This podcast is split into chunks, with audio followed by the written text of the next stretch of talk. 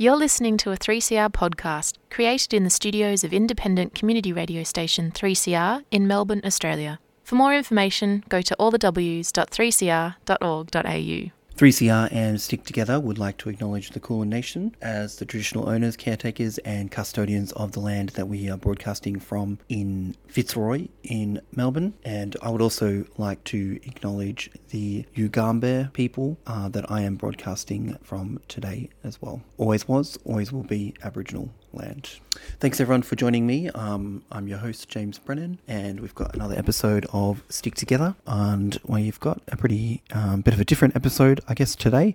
This week, I'm playing a couple of uh, excerpts from a fundraiser that we organised a few weeks ago, um, raising funds for 3CR uh, for Stick Together show, and also for another show that I'm involved in called Uprise Radio.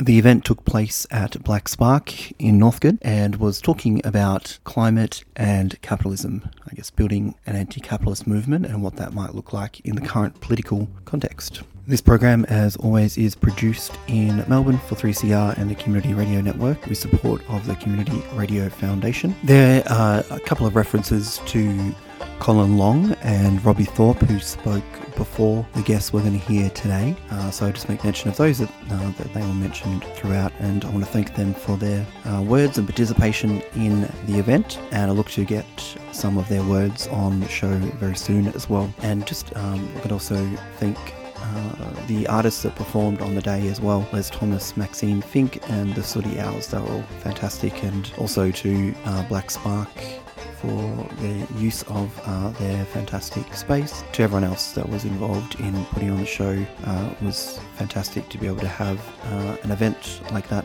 raising money for 3CR, um, but also just to have the kind of discussions that were able to be facilitated and, and hopefully uh, plays a small part in the kind of movement building that is happening at the moment around climate action. So, uh, the guest that we're going to hear from today is Zelda Grimshaw, uh, who's speaking first from Blockade Australia, and they are speaking uh, about their direct involvement in the Blockade Australia campaigning and some of the, particularly some of the actions that have happened over the last little while.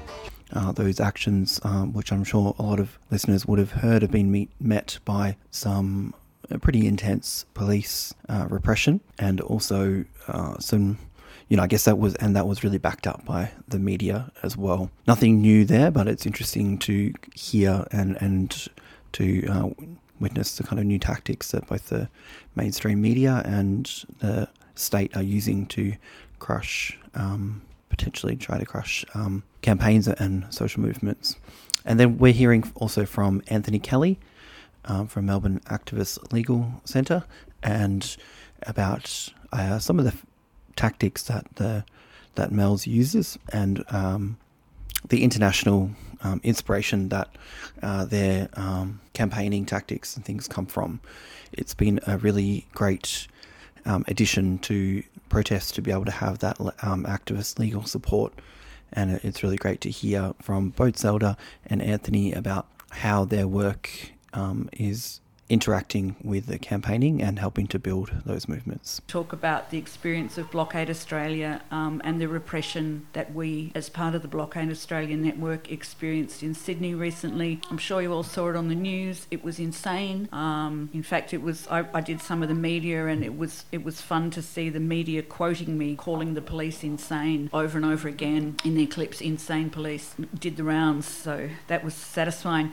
Um, but it was a really horrible experience. So, um, you know, they were certainly persecuting us. Like, there's no bones about it. It was a concerted persecution um, that revealed just how far so called Australia is prepared to go to protect its extractivism. You know, 250 police were tasked with finding us, following us, arresting us, um, monitoring us, surveilling us. I mean, they helicopter buzzed our press conference. They arrested people at bus stops and charged them with obstructing the Sydney Sydney Harbour Bridge when what they had actually done was participated in a public march on a street, arrested someone and charged them with um, conspiracy to commit a crime, and then held them in jail for more than three weeks because they'd used a whiteboard, arrested somebody else in their car for having um, pens in their car as a graffiti implement and charge them with possession of a graffiti implement. Um, we felt hunted. I was in the media space, so I was not with most of the people, but every time I stepped out of the, even in the media space, it was like our bodies were on high alert all the time. What was that car? What were those footsteps coming up? Are, are they listening? Are they watching? And we we went around Sydney, like, you know, because of facial recognition and because people were getting picked up at bus stops and train stations. Um, so that experience of repression, um, it's not surprising, but it's still shocking in the way that, and even if you're used to your partner hitting you, it still shocks you when they do it.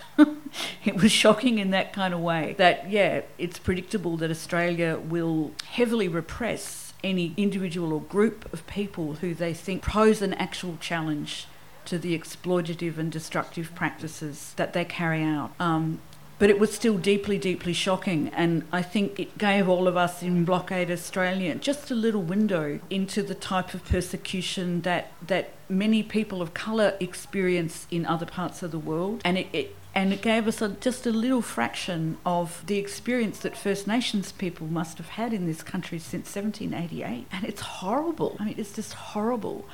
So I feel like for all of us, and I think I can speak collectively here about Blockade Australia, it's really deepened our empathy for other people who um, have suffered persecution and repression. Um, and I think the backfire effect on the on the police and on the state of Australia is is going to be powerful. And I think we've already seen it starting to happen. It has galvanised a type of solidarity that Blockade Australia hasn't experienced before now. Um, so that's really fantastic to see, and may that continue. So I'm going to move into the inclusive we now. So I'm going to speak about us here in this room. I don't think I need to tell anyone in here that the wrong Amazon is burning. For a while, um, I mean, climate and climate destruction and capitalism, colonization, they're all they're the same beast. Um, for a while, people were calling the sort of system of interlocking oppressions that exists.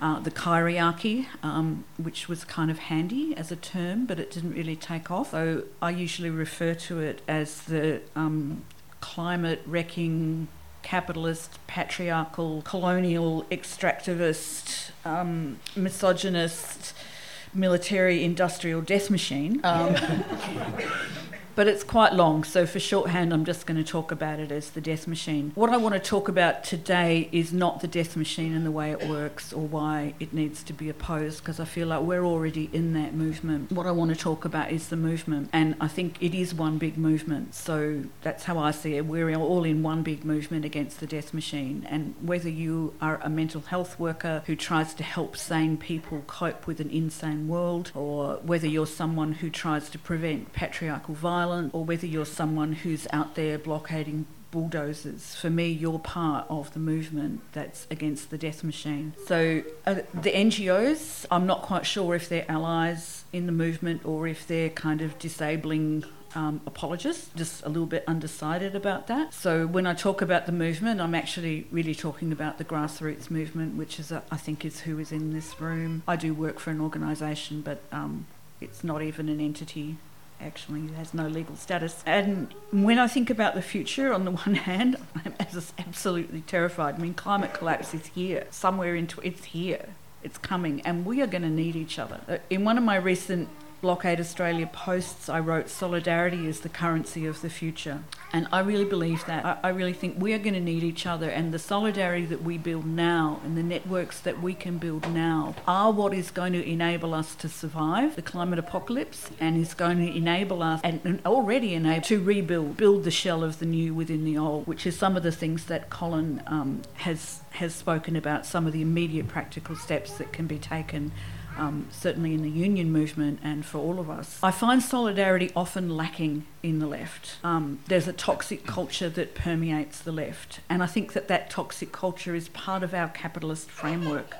Where we vie for supremacy in a competitive way, like my ideas, my ideology is better than yours and I'm going to exclude you because you are not completely on point. So everybody hates everybody. You know, like the socialists hate the other socialists, the anarchists hate the other anarchists. Um, everybody hates the NGOs, and maybe that's reasonable. I don't know. Not making an assessment there.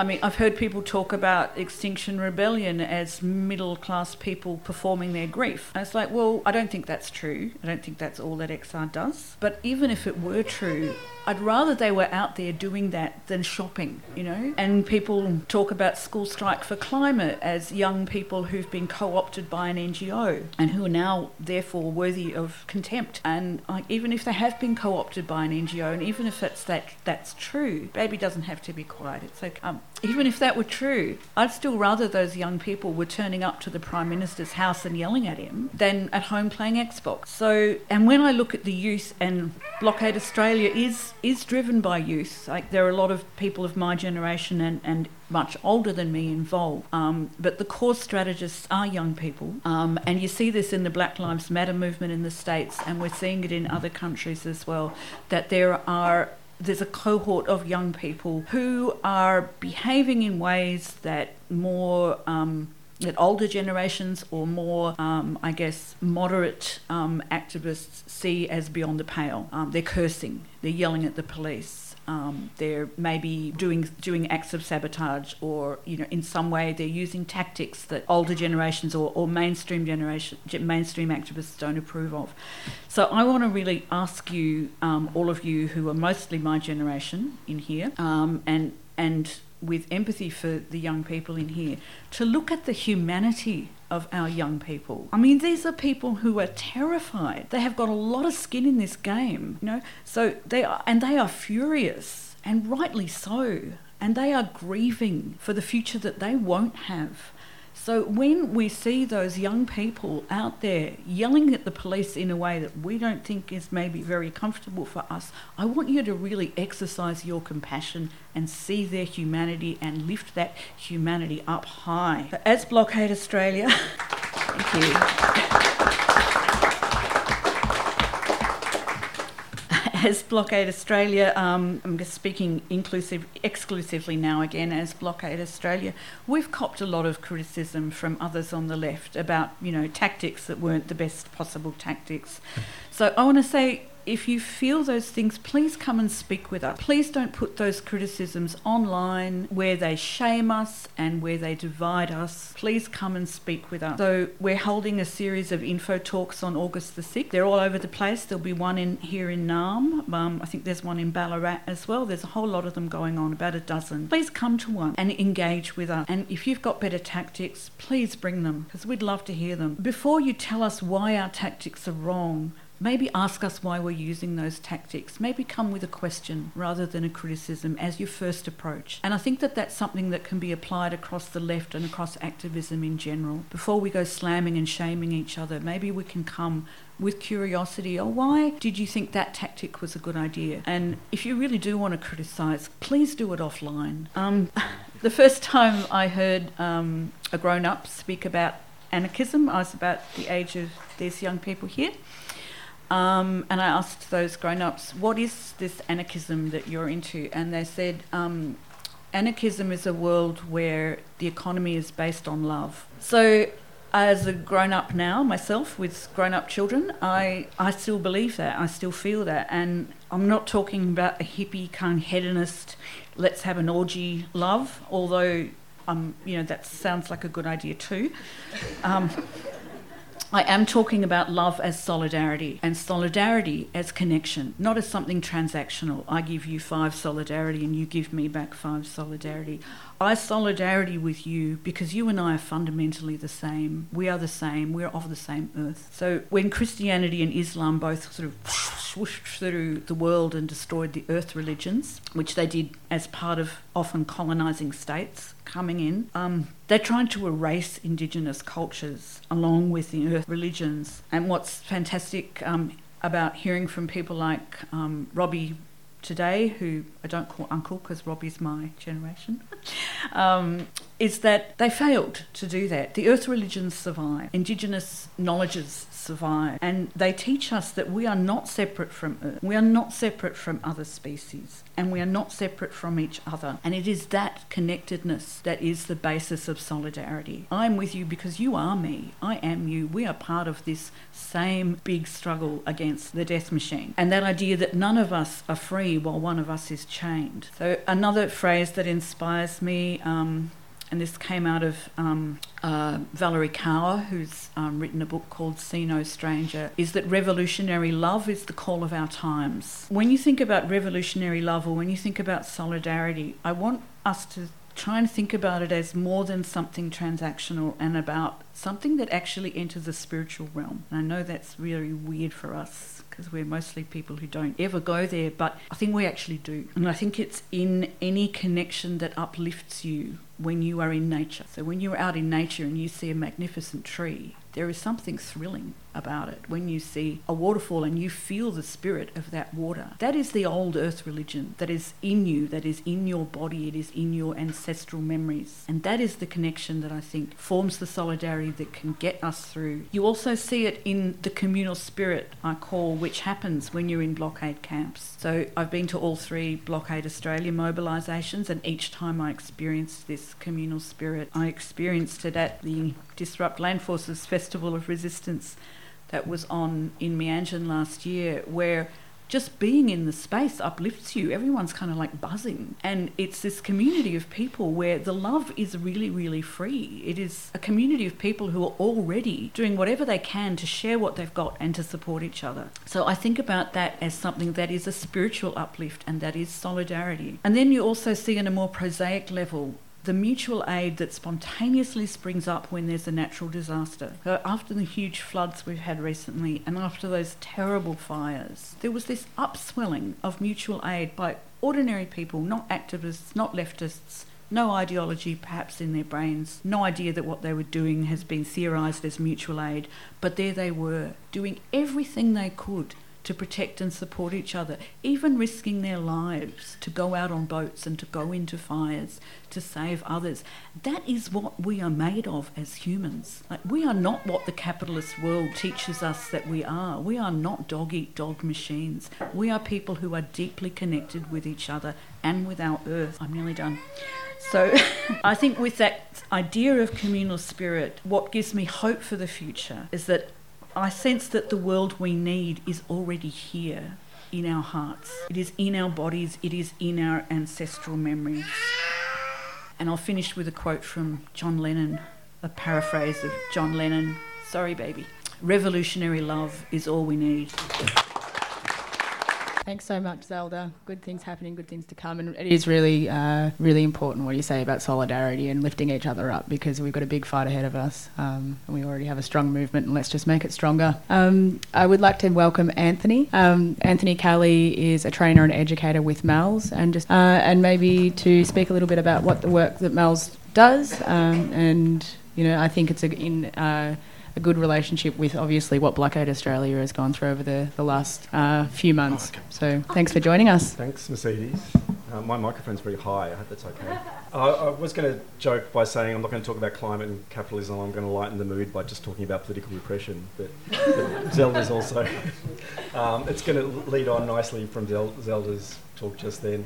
Uh, I'm assuming there was some sort of acknowledgement at the start of this panel. I would like to add to that just by couching, or whenever we talk about political repression and policing and the criminal justice system, we need to recognise that it's on the basis of over two, gener- uh, two centuries of genocidal violence experienced and survived by First Peoples throughout the country, and that all of the systems we're talking about, policing and the prison system, the criminal justice system, has been a core component of the colonial project in the country um, and remains that way, remains a, uh, a, core component of suppression. So, I've just come from a, um, activist legal support, uh, a legal observer training over in Brunswick, so there's going to be 25 more legal observers uh, out on the streets before too long um, which is really good. So I'm going to talk a little bit about some of the origins of that and our role in pushing back against um, legal political repression uh, and the strategic elements of that. Uh, a large part of my activist sort of career over the last 30 years or so has been involvement in a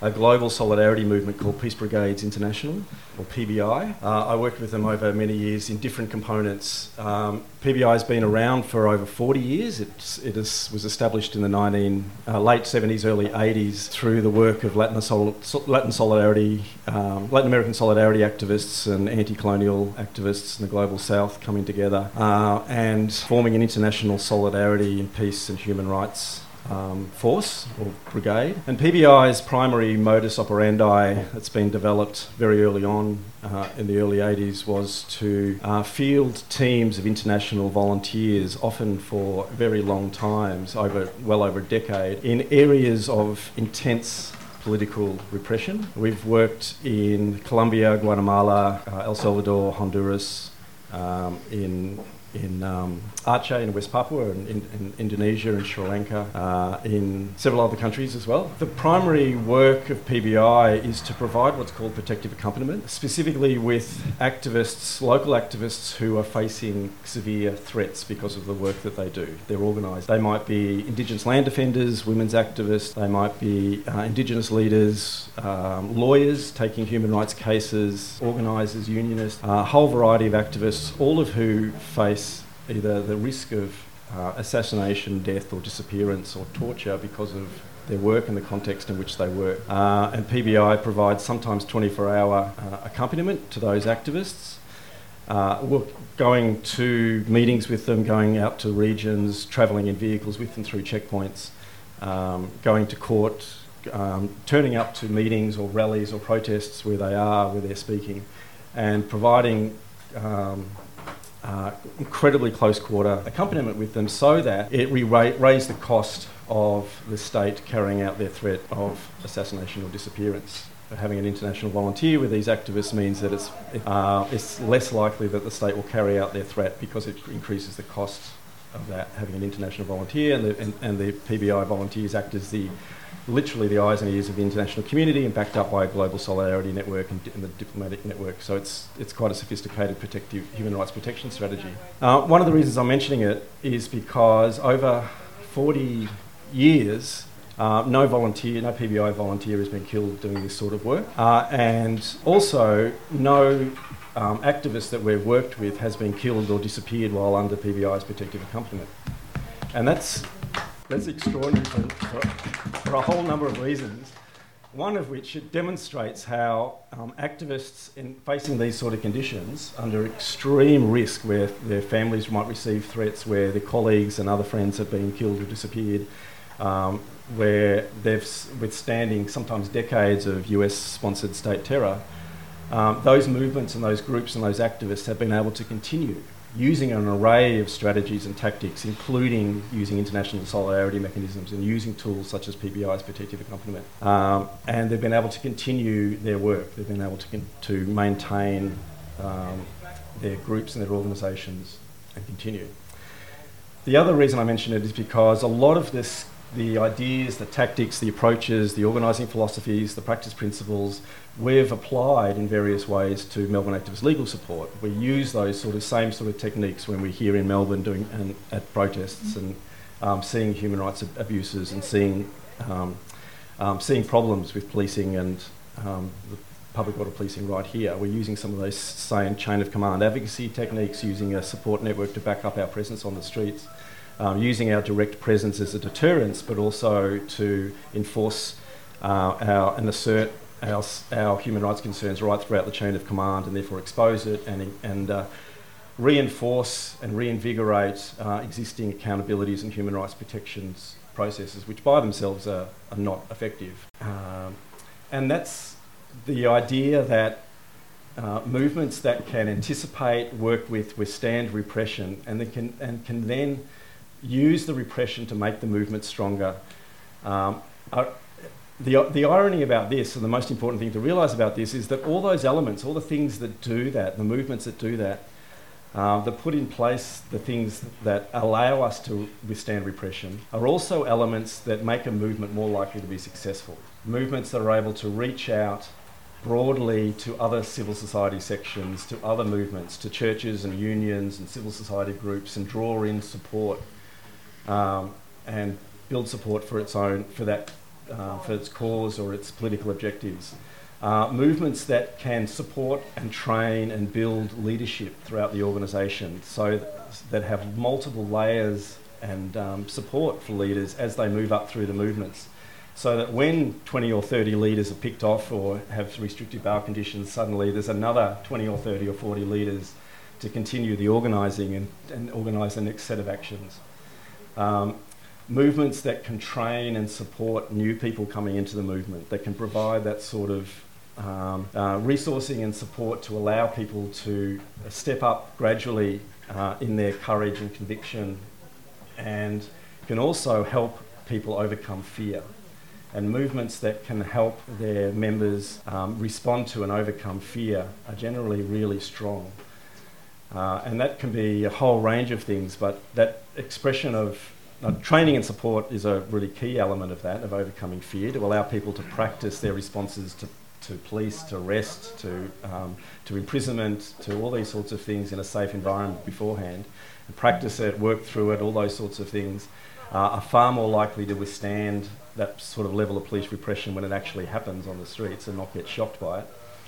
Um, but also move, movements and groups that can really hold together and support each other and have strong support debriefing systems and are aware of those emotional, emotional responses, that anxiety, the fear that comes by facing police and, and political repression. Um, there's probably lots of other ideas. I'm not going to talk through more, but that's that's that idea that movements can um, mobilise and grow stronger um, through with the with being able to withstand political repression. And um, I was in awe, and I think we all should be, of the activists, many of whom were, um, you know, some of whom are quite old friends of mine, um, up in Sydney who were dealing with both the, ne- the operational security needs of trying to, knowing that all of their communications were being monitored by police.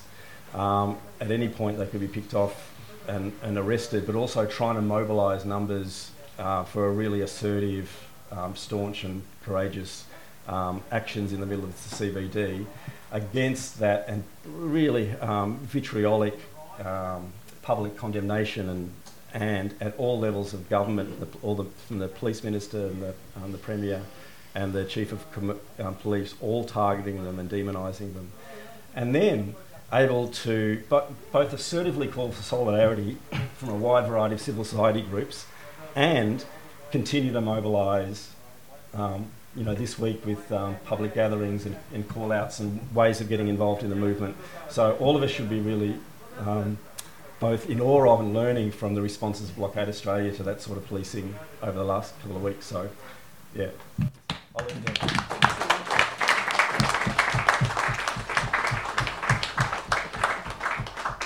Thanks, Anthony, and thanks to all the speakers. And that's it for Stick Together this week. If you want to catch up on our program, the podcast is available at 3cr.org.au or wherever you normally listen to a podcast. And you can contact the producers of the show at sticktogether3cr at gmail.com. My name's James Brennan. And remember, wherever you are, whatever you do, there's a union for you. Until next time, stick together. We the bug spray, would ya? I'm getting sick of being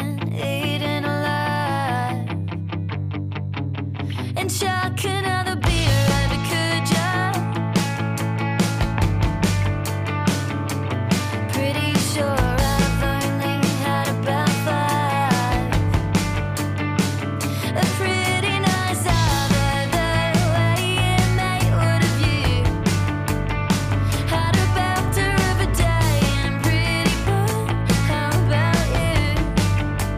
You've been listening to a 3CR podcast produced in the studios of independent community radio station 3CR in Melbourne, Australia. For more information, go to allthews.3cr.org.au.